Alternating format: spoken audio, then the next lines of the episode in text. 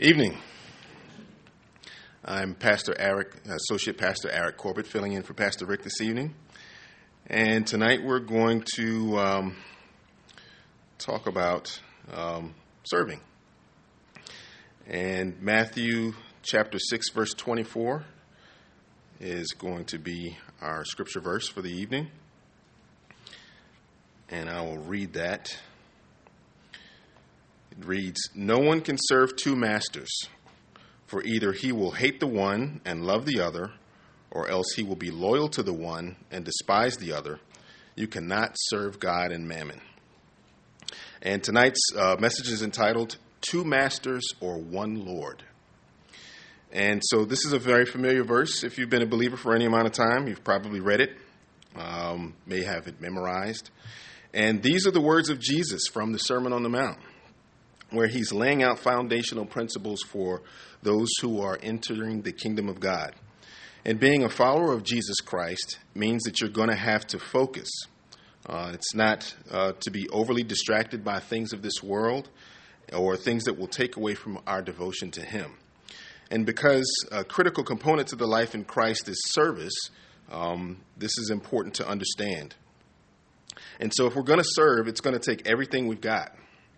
We can't fully serve if we're serving more than one master, so to speak. So we must be wholly committed to the one that we serve. So the word master um, means someone who has control or authority over another, uh, someone who's an owner. And slaves and servants both have a master. A master can be bad or the master can be good. And so we have some examples in Scripture of uh, both. Uh, some examples we'll look at first There are examples of some bad masters. And um, the Egyptians, when the children of Israel were uh, in captivity in Egypt, um, we have an example of how they treated them. And they were masters over them in that land, and they didn't treat them well, um, especially after Joseph had died. And we look at Exodus chapter 1, uh, and starting in verse 8. And this is what it says about how the Egyptian masters treated their, their slaves, the children of Egypt. Now there arose a new king over Egypt who did not know Joseph, and he said to his people, Look, the people of the children of Israel are more and mightier than we. Come, let us deal shrewdly with them, lest they multiply, and it happen in the event of war, that they also join our enemies and fight against us, and so go up out of the land. Verse 11 Therefore they set taskmasters over them to afflict them with their burdens, and they built for Pharaoh supply cities Pithom, and Ramses. But the more they afflicted them, the more they multiplied and grew, and they were in dread of the children of Israel. So the Egyptians made the children of Israel serve with rigor, and they made their lives bitter with hard bondage in mortar and brick and in all manner of service in the field. All their service in which they made them serve was with rigor. And that word rigor that they used is, is, harshness. So they, they, it wasn't a picnic. Um, they, they were treated um, horribly um, because of these masters, the Egyptians, were, were fearful. And so um, they were an example of a bad master. Because the master is an authority, uh, a master has control over those who serve them. And there are masters who seek to maintain control through fear, and that's what the Egyptians were doing. Oftentimes, the master will serve through fear because they're afraid of something themselves. And of course, in this example, the Egyptians were uh, afraid that the uh, the Israelites would overtake them and and join with their enemies, but they were also fearful of losing their slave labor, their workforce, their their livelihood.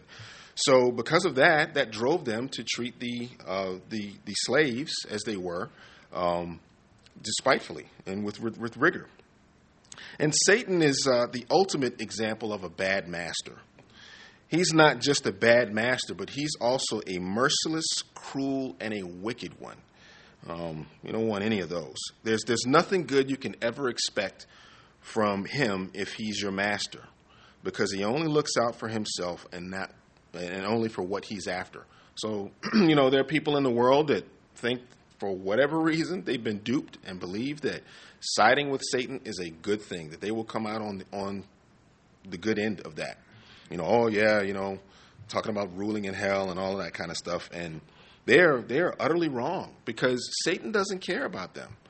You know, the Bible tells us that he took a third of the angels with him when he rebelled, and they sided with him. Do you think that they're all chummy and he he takes them out to dinner and stuff like that? No, he he commands and rules with fear. He's just as cruel and fierce with them as he is with those who are of the people of God and, and anybody else. He's he's not a good master. He is a he is the epitome of an evil and a wicked master. And so the world, because it doesn't submit to the authority of the Lord, is mostly an unwitting servant of the devil and, and his devices because they, you know, they just don't know that he's, he's not for them. And in 1 John 5 19, it tells us that the whole world lies under the sway of the wicked one. so the world goes off and does what it thinks it's, you know, profitable in doing, and unless they're submitted to the authority of the Lord, they are under the authority and the, the rulership and the mastership of Satan. And we see that play out, excuse me, we see that play out over and over again in all sorts of different ways. So we need to be careful. So be careful if you have a position of, of authority or influence, um, that you don't have a, an agenda that's strictly your own. Because you're in danger of not having an agenda that is Christ's you're in danger of of doing things kind of like Satan does. He's he's only he's only going to do things favorable to those that are that he's a master over to to to manipulate things for his own good. And when you have your own agenda and that's all that you're solely focused on, you can potentially fall into the same trap. And so the caution is for us is that you know we're to have the, the an agenda and that lines up with Christ, especially if we're in a position of authority or influence. So uh, those are some examples, of course, of of bad masters, but there are also some examples of good masters that we see in the Scripture. And one that we'll look at um, in the Old Testament is the Syrian general Naaman. And uh, in 2 Kings chapter 5, we, we read about this man. 2 Kings chapter 5, verse 1, it says, Now Naaman, commander of the army of the king of Syria, was a great and honorable man in the eyes of his master, because by him the Lord had given victory to Syria. So here, this man Naaman also has a master, but he is a master himself. And we read on, excuse me, it says, verse 2 And the Syrians had gone out on raids and had brought back captive a young girl from the land of Israel. She waited on Naaman's wife. Then she said to her mistress, If only my master were with the prophet who is in Samaria, for he would heal him of his leprosy. So here's this young lady who is a captive, and she was captured uh, from the land of Israel. But apparently, Naaman treated her well. She wasn't treated spitefully, so much so where she understood that he had this condition, and her desire was to see him relieved of this condition. That's obviously an indication that she looked at him at the very least favorably, but it's more than that. She wanted good for her master. Uh, she didn't see him as someone that was not to be treated well. You know, she wasn't walking around saying, "I hope his nose falls off today." You know, I mean, that wasn't her attitude. Her attitude was, "He's he's suffering," you know, and he's he's a good man. I want to see something good happen to him. I want him to be healed of this leprosy. And there's this prophet in Israel that that can do him some good. Later on, a couple verses down, we look at in um, verse twelve of Second Kings chapter five and other servants of Naaman's household look at him favorably also. So he goes to see uh, the prophet Elisha, and Elisha goes to tell him to dip in the river and he'll be healed of his leprosy. And Naaman thinks that that's silly, and he gets upset and, and doesn't want to follow that. And we pick it up in verse 12. It says, um, Arna, this is his response to, to what uh, what he thought was contrary to what Elisha told him to do. He says, Are not the Abana and the Pharpar, the rivers of Damascus, better than all the waters of Israel? Could I not wash in them and be clean? So he turned and went away in a rage. Verse 13 And his servants came near and spoke to him and said, My father, if the prophet had told you to do something great, would you not have done it? How much more then when he says to you, Wash and be clean? And the interesting thing to, to, to pull out of this here is that his servants, they say, they call him father. They say, My father.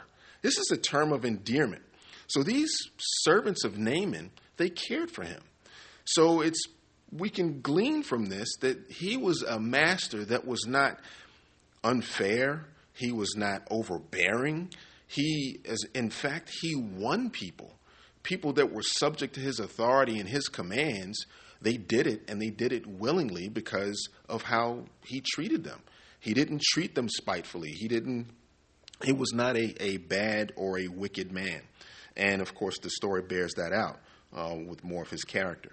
So, um, Naaman is an example of a, of a good master. And in the New Testament, we have um, the centurion um, that had the, the servant that was sick. And every time we see these centurions, they, they stand out as, as noble men. And we look at this in Luke chapter 7, verse 2. Um, it says, And a certain centurion's servant who was dear to him was sick and ready to die. So when he heard about Jesus, he sent elders of the Jews to him, pleading with him to come and heal his servant. And so here is another master who not only probably more than likely, uh, well, it, it, tells us that he was looked favorably upon by the people, but he also treated his servant well. His servant was sick, and he's like, you know, I care for this this person. I want them to be healed and to be well. So I'm, I, have heard about this, this prophet from, from Galilee, and I'm going to take him to, to Jesus. And so this is another example of a good master. So we have examples of good masters and bad masters, but uh, a master doesn't necessarily have to be a person.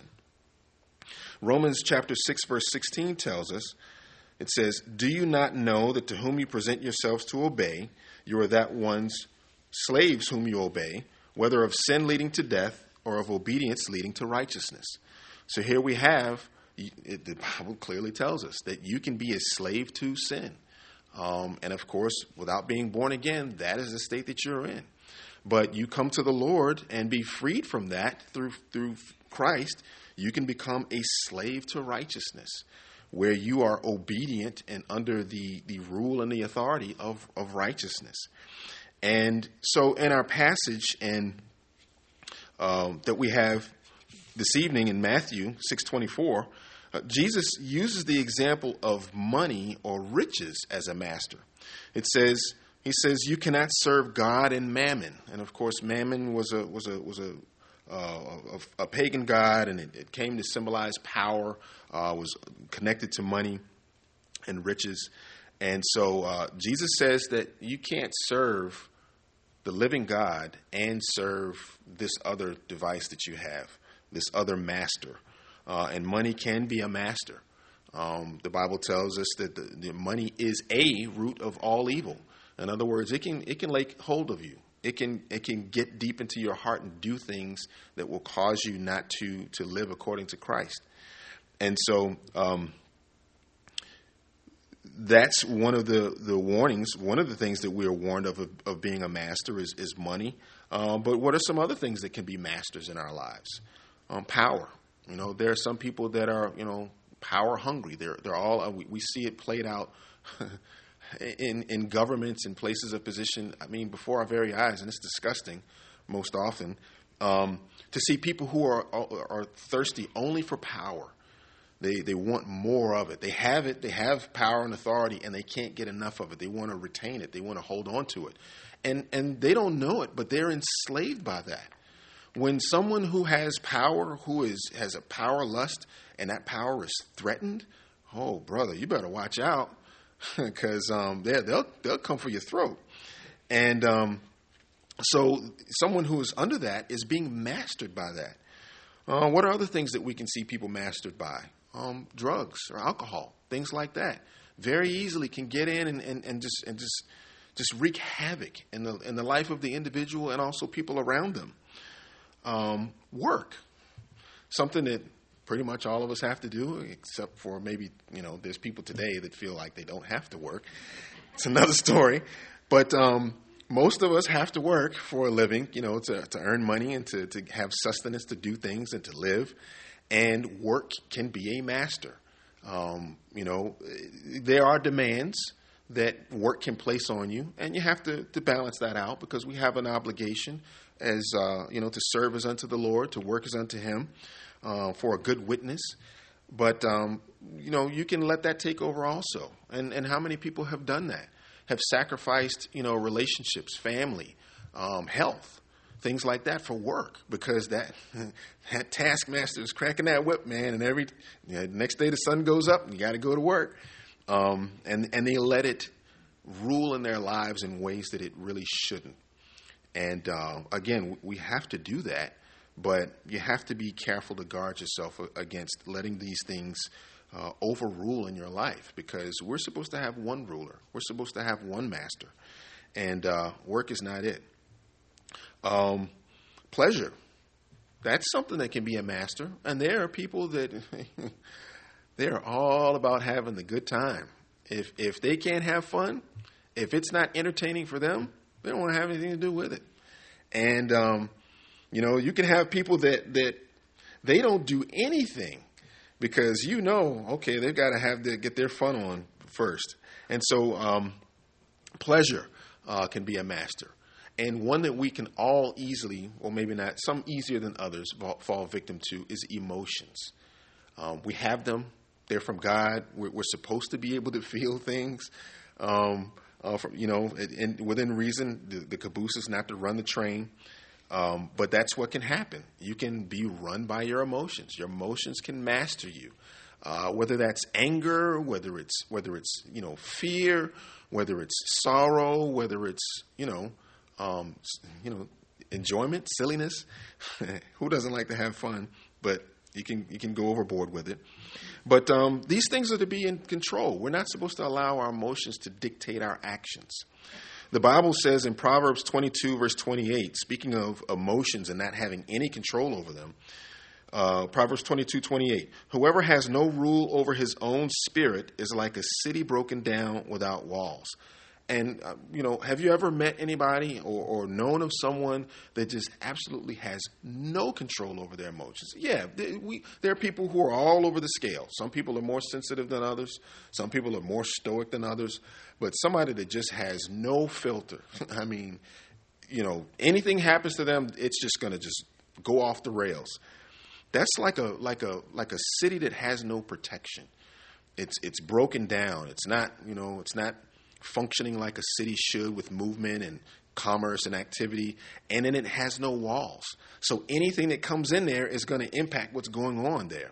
And that's what a person that has no control over their, their emotions is like. They're, they're subject to whatever pushes at them, uh, whatever conditions they find themselves in. And we're supposed to have the Holy Spirit, you know, and He is, you know, the one of the fruits of the Spirit is self control. And so we don't have to be subject to our emotions. We can control them. You know, it can take a lot of work and discipline, but we can do that. We don't have to be mastered by our emotions. And so uh, anything that controls your life, all of these examples I've given, they're all potential uh, uh, options for being a master and controlling your life. But anything that controls your life can be your master, no matter what it is. And so we're going to serve someone or something. That's just the way that it is. Uh, that's the, one of the laws of the universe. And we're meant to serve God. That's really what our purpose is, is to serve Him, not only. But because of sin, sin has gotten in and messed things up. So you're either going to end up serving God, or you're going to end up serving Satan, or you end up going to serving yourself. It's going to be one of those options. But you're going to serve somebody or something, and it will fall into one of those categories. And so, again, we were created to serve. But again, we were only to serve one master. This is what Matthew chapter 4, verse 10 says. Then Jesus said to him, Away with you, Satan, for it is written, You shall worship the Lord your God, and him only you shall serve. And of course, this is the temptation of Christ in the wilderness, and Satan, you know, was trying to exercise his agenda um, and, and thinking he had authority, which he didn't. But we're only to serve the Lord. You know, that's, that's who we were created to serve, is to serve him. And if we try to serve more than one master, it's it's not going to work. You may, you know, be able to get away with doing that, trying to juggle that for a time, but after a while, it's it's going to fail uh, because you can have uh, those two masters, or if you had multiple masters, they're not all going to be on the same page. They're not all going to be about the same thing. And Amos 3 3 tells us, says, asks the question, can two walk together unless they are agreed? If you have a master that is out for doing good and then one that's out for doing evil and you're trying to serve both of them, well, you're going to end up schizophrenic. you know, I mean, you're going to have a divided heart. And that's the danger of having more than one master, is that your heart is going to be divided. Um, if you try to serve more than one master, you're either going to end up serving the wrong one, or you could end up serving the right one, but the wrong way. Because, again, you're going to have a divided heart. And this isn't something that we should take lightly. Uh, we have to choose if we're going to serve one master or not, and we have to determine who that master is going to be. And that's what Joshua put to the people um, back uh, in Joshua chapter 24, uh, talking about making a choice. And Joshua, you know, we're familiar with this, this passage. Joshua 24, verse 14. Joshua says to the people, he says, Now therefore fear the Lord, serve him in sincerity and in truth, and put away the gods which your fathers served on the other side of the river and in Egypt. Serve the Lord, and if it seems evil to you to serve the Lord, choose for yourselves this day whom you will serve, whether the gods which your fathers served that were on the other side of the river, or the gods of the Amorites in whose land you dwell. But as for me and my house, we will serve the Lord. And of course, the people went on to say, Yeah, we'll serve the Lord. And Joshua says, Okay, well, we're going to see that played out. But the, the point is, is that Joshua put them to a place where they had to make a choice. It's not an option here. You don't get to kind of, you know, waver and go back and forth. You have to decide. And so all of us have to get to a place where we decide and determine who we're going to serve. We have to figure out who that is and then and then put our, our flag in the ground and, and say, okay, I'm going to serve. And as believers, obviously, we're to serve the Lord. But if you if you are not um, deliberate about making that choice, then you will find yourself tossed to and fro. And you know, it doesn't mean that that you will not ever be fruitful in your walk. It doesn't mean that you know you're you're going to be cast aside by the Lord, but it, it means that you're just not going to be effective in your service and in, and in your witness because you're always going to be drugged down. Something's something's going to cause drag, you know, uh, where you're not going to be able to take flight or you're not going to be able to sail straight because there's something that's holding you, and that's because you haven't come to a conclusion and a, and a decision. I'm going to serve the Lord. I don't care what my feelings say. I don't care what this person over here says. I don't care what the circumstances are. I'm going to serve the Lord. And that's exactly what Joshua was telling the people that they needed to, to get to the place to decide upon. They needed to decide and determine we're going to serve the Lord. And so we must do that also. And uh, so, again, for the Christian, there's only one answer to the question who are you going to serve? And in fact, that question is already answered if you are a Christian and you've decided to follow Jesus Christ. However, there's more to our faith than just following Jesus because he's our master. He is our master. That's a fact because of who he is. And he's the best master that we could ever have. But he's much greater than that. He's much more than just a master. He's also our Lord. And we must see him as such. We have to see him as Lord. And there's a difference between seeing Jesus just as master and seeing Jesus as Lord. As master and as Lord, we obey him. Both positions require our obedience. If you, if you see Jesus as, as master, that requires obedience. If you see him as the Lord, that requires obedience as well. Because these are things that he commands, and he has all the authority and the right to do so because he's God. You know, he's the one who commands the wind and the waves, and they must obey him. If he commands the wind and the waves to obey him, then we probably should too. Um, he's the one who has the authority over all spirits and all flesh. That's that's the, the, the holy angels, as well as the fallen angels and the demons. He's got authority all of, over all of them and over all flesh. That's mankind, womankind, cattle kind, dog kind, you know, all flesh. It's, it's under his authority. And um, he not only has all authority, but he also has the power to back it up. So, you know, there, there are people that claim to be masters and they claim to have authority, you know, uh, you're going to do what I say. But they don't have the power to do that because, you know, there's a, you know, if you don't have that power, to, there's somebody will challenge you. Oh yeah, well, make me. you know, you ever seen that happen? Somebody try to bully somebody like, yeah, oh yeah, and uh, it doesn't work because they don't have the power.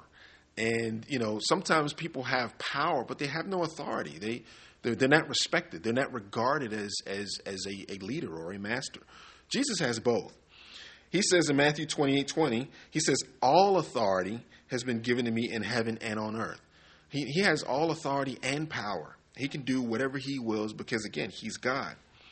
But if you only see Jesus as master, then you're likely going to obey him either because you just know you're supposed to and not because necessarily you want to. You know, he's the Lord, he's God Almighty and I should obey him because he's got power and authority. And and you know that's that's a right perspective to have because we're to fear the Lord. You know, not to be terrified of him, but to revere the fact that he is who he is. He can, you know, be my friend and and I can have a close relationship with him, but I'm never supposed to lose sight of who he is. But if all I see is just him as just this master, then that's going to that's going to do some that's going to hinder my relationship with him and ultimately my effective service to him. And so, um, and and there are people all over, uh, people all believers uh, who who struggle, who struggle with with their relationship with the Lord because they they only see Him, or they they look at Him as Master. I'm just doing what I'm supposed to do because this is what He expects of me. And so, again, if he's only your master, you can either end up serving him out of fear or out of guilt. That's a big one. That's a really common one. A lot of times, believers will serve because they feel guilted into serve. And God says, you know what? The reality is, um, He can do it all by Himself. He doesn't need us. He invites us. He wants us to be a part of it because He wants us to partake in His His efforts and also in the rewards. That's really why He wants us to, to be involved. But it doesn't really matter necessarily so much. I mean, it does matter some what we do or don't do for him. But but a lot of Christians, excuse me, a lot of Christians um, uh, serve out of fear uh, or in guilt, or uh, something else. You know, some some other reason why they believe that um, they should serve him. And but we should serve him out of the way that he wants us to serve, and that's out of love. Jesus wants us to serve him out of a devotion to him, which is centered around and based upon a love for him. Because that that goes way farther than any fear or any guilt will ever get us. That will produce way more fruit than than any burdensome effort that we put into our service for him. And so as Lord, he goes beyond obedience. I mean, we should obey him because he's Lord, but beyond obedience, he requires that devotion. And he, com- he demands complete devotion to himself. Matthew 16 24 says this Then Jesus said to his disciples, If anyone desires to come after me, let him deny himself and take up his cross and follow me. He doesn't leave any room for anything else, no room for, for the, the life self desires. He addresses family in, in, in another um, way that he states the same same truth. Jesus demands devotion to him and solely to him. But the purpose of our devotion um, is not just for his pleasure. Um, it, it's not just because he just says, I just want you to just love me. That's not the end of it. Uh, he wants to also fill us with joy in knowing that we can please him. I mean, the reality is that, that, again, He doesn't need us. He doesn't need our service. He doesn't even need our love, but He wants it. And He's set it up where He demands that. He demands that we, we have this, this attitude and this heart of devotion to Him. But it's not a self serving desire or love. It's, it's out of knowing that when we do that, we fulfill our purpose. And He can also, um, when, when, we, when we express our love and our devotion to Him with our life and with the things that we can do, that allows Him again to, to fill us with the joy that He has. This is what it says in John 15, uh, verses 9 through 11. When, this is what happens when, we live out our devotion to Jesus through obedience. He says, As the Father loved me, I also have loved you. Abide in my love. If you keep my commandments, you will abide in my love, just as I have kept my Father's commandments and abide in his love. These things I have spoken to you, that my joy may remain in you, and that your joy may be full. And so Jesus is saying that the same joy that he had in doing the will of the Father in obedience to him and in abiding in his love, he says we'll have the same in abiding in his will. We can have that same joy and fulfillment and knowing that we are doing what is pleasing to the Lord um, by obeying him, by, by living our lives in devotion to him. And uh, that's what his goal is. His goal is so that we can find pleasure in having that relationship. It's a two way street. It's not just that he wants us to obey him just because he says so. like you, you know, when you're a kid, why? Why do I have to do this? Because I said so. And that was some of the hardest stuff to hear, often from my parents when they said because I said so, and not understanding the reasoning that was behind it, because there was love behind it. Um, but it goes further with the Lord. Uh, he wants to fill us with the same joy that He experiences with the Father, and uh, so seeing Him as Master, we obey Him but seeing him as Lord, we can praise him. And the difference is in how we see our relationship to the Lord Jesus.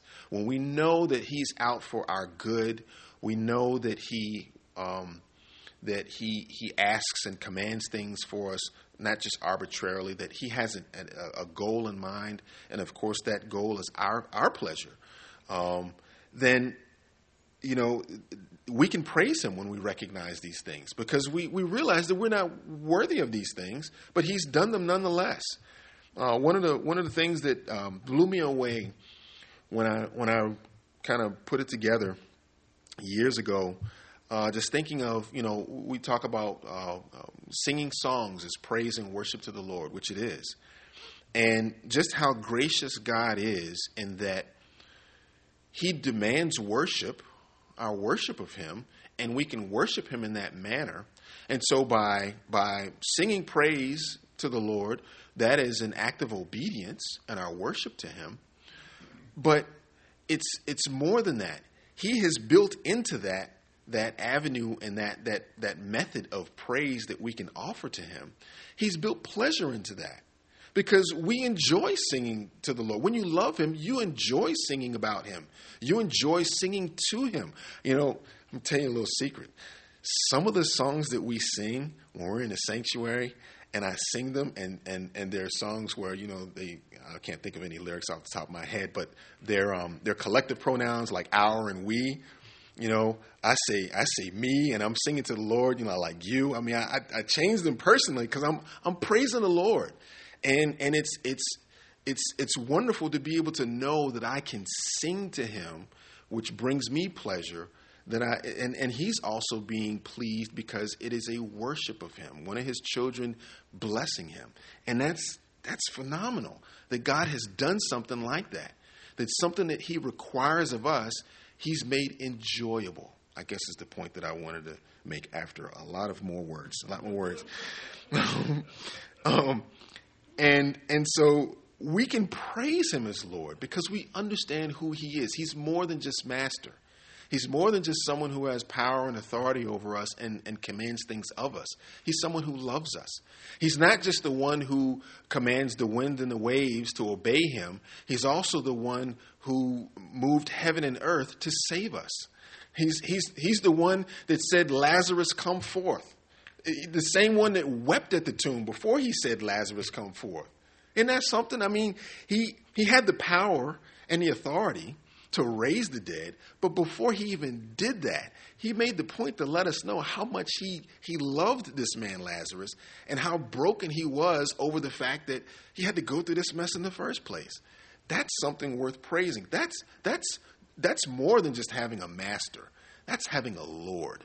That's having someone who cares for you and you know it. And and there is not there is not a condescending um, uh, wisp of any condescension in that relationship. It is, it is, I love you. I want you to know that I love you. And I loved you just because I love you. Did I say I love you? I mean, that's what a Lord does. That's the Lord that we have. And so he's, he's more than just a master. He's, he's, he is far greater than that. And so uh, we, we can see, again, the difference has to do with how we see him in our relationship.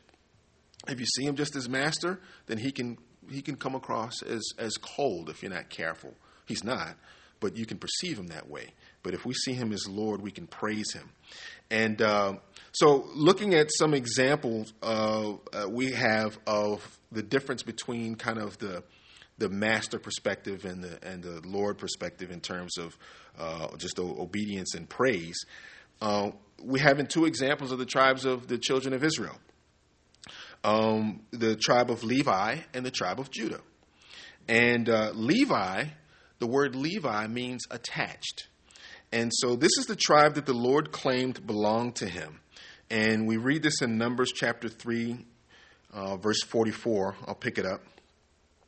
And Numbers chapter 3, verse 44, it says, Then the Lord spoke to Moses, saying, Take the Levites instead of all the firstborn among the children of Israel, and the livestock of the Levites instead of their livestock. The Levites shall be mine. I am the Lord. and for the redemption of the 273 of the firstborn of the children of Israel, who are more than the number of the Levites, you shall take five shekels for each one individually you should take them in the currency of the shekel of the sanctuary, the shekel of 20 gerahs. I didn't mean to read that verse, but there you have it. Um, so the point is that the Lord said that that tribe is his. He took them for himself. So they were the ones who served in the tabernacle and the temple, and they were the tribe that the priesthood came from. Aaron, of course, was a Levite. And so you were either born as a priest or not. You couldn't be appointed as a priest uh, under the old covenant. Um, and you didn't have a choice. you were born a Levite, and if you were born of the, the sons of Aaron, then you were qualified to be on. I mean, there were certain qualifications, but the, the point is, is that this was something that you didn't have anything to do with. Uh, so, in one sense, the Levites were kind of like the slaves of the service of the Lord. Um, and so, you know, there's that relationship where they could just be looked at as slaves, and, you know, I'm sure that there were probably those uh, who, who were uh, children of Levi, maybe of the house of Aaron, who, if they had the wrong perspective in view of the Lord, they looked at their service as drudgery. They didn't find the joy in it. They just saw him as a master. Oh, you know, well, it's time. It's time for my service unto the Lord.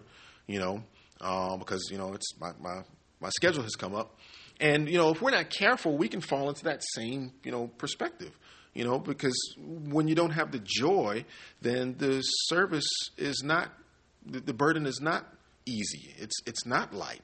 It can be heavy. And we're not to have that kind of view. But then the tribe of Judah. Uh, the word Judah means praise. And this is the tribe that, of course, David came from.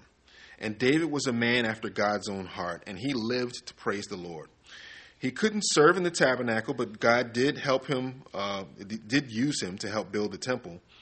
And David knew that he not only belonged to the Lord, but that the Lord belonged to him also. So David, you know, uh, looked at God not in a a master servant relationship. He, he he understood who he was, and that this this God that he had was was his Lord. This is the man that wrote this in Psalm 23. The Lord is my shepherd; I shall not want. You know, he, he takes care of me. Every need that I have, he's got it covered. He's not going to let me ever suffer any lack. Um, he also wrote this in Psalm 27, verse 1 The Lord is my light and my salvation. Whom shall I fear? The Lord is the strength of my life. Of whom shall I be afraid?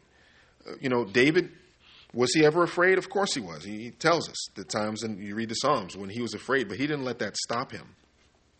He didn't let that get in the way of uh, uh, how he viewed and, and worshiped and praised the Lord because he had a devotion to God. And we see that played out in his life. And so, just looking at these two examples of the, the tribe of Levi and the tribe of, uh, of Judah, um, one was attached that could have viewed things as, oh, we can't get away from the Lord. How horrible would that be? You know? Um, you know, and God doesn't, we know this, God doesn't hold us hostage. He doesn't force us to serve Him. He doesn't. He doesn't. Um, uh, if if if you want to, you know, you know, talk about, you know, Jesus talking about no one will snatch them from my hand. Well, you know, no one will snatch me from the Lord's hand. But um, you know, He's not going to stop anybody if they want to leave. I mean, in fact, that's what happened uh, in in John chapter six. You know, there were those that listened to the teaching that Jesus was giving about the communion. Uh, and and they said this is a hard saying. Who can who can bear this? And they, they turned and walked away and Jesus didn't go chasing after them. You know, so so God doesn't, you know, strong arm us. He doesn't even do that for salvation. He offers it as an invitation, as a free gift. It's free to anyone that wants it. If you want it, you can come and take it.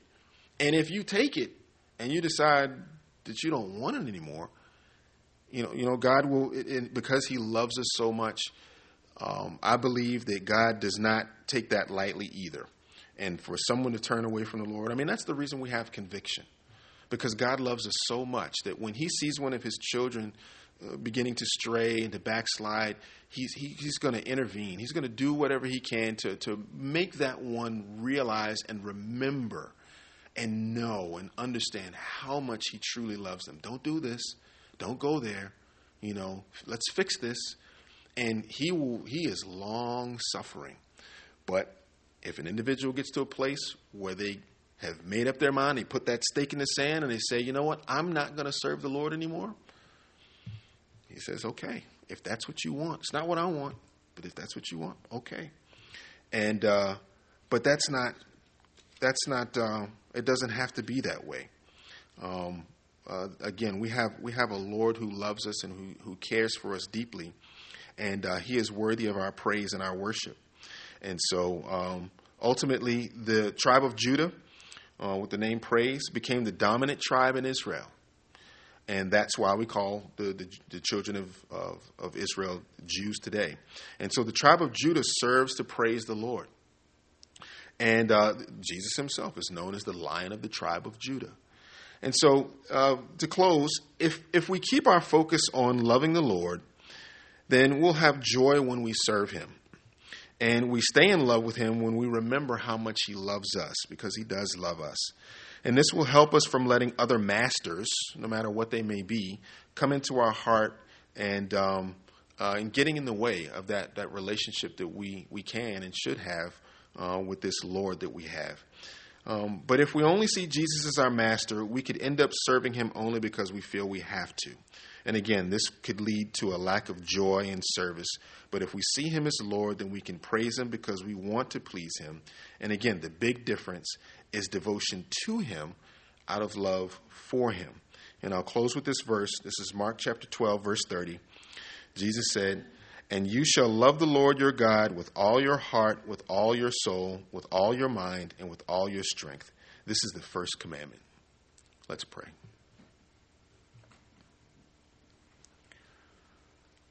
Well, Father, Lord, it is, uh, it is quite the blessing to know that you love us the way that you do, that um, uh, the Lord Jesus is indeed our Lord. He is more than just a master, He is more than just one who has command over our very lives and uh, the very air that we breathe.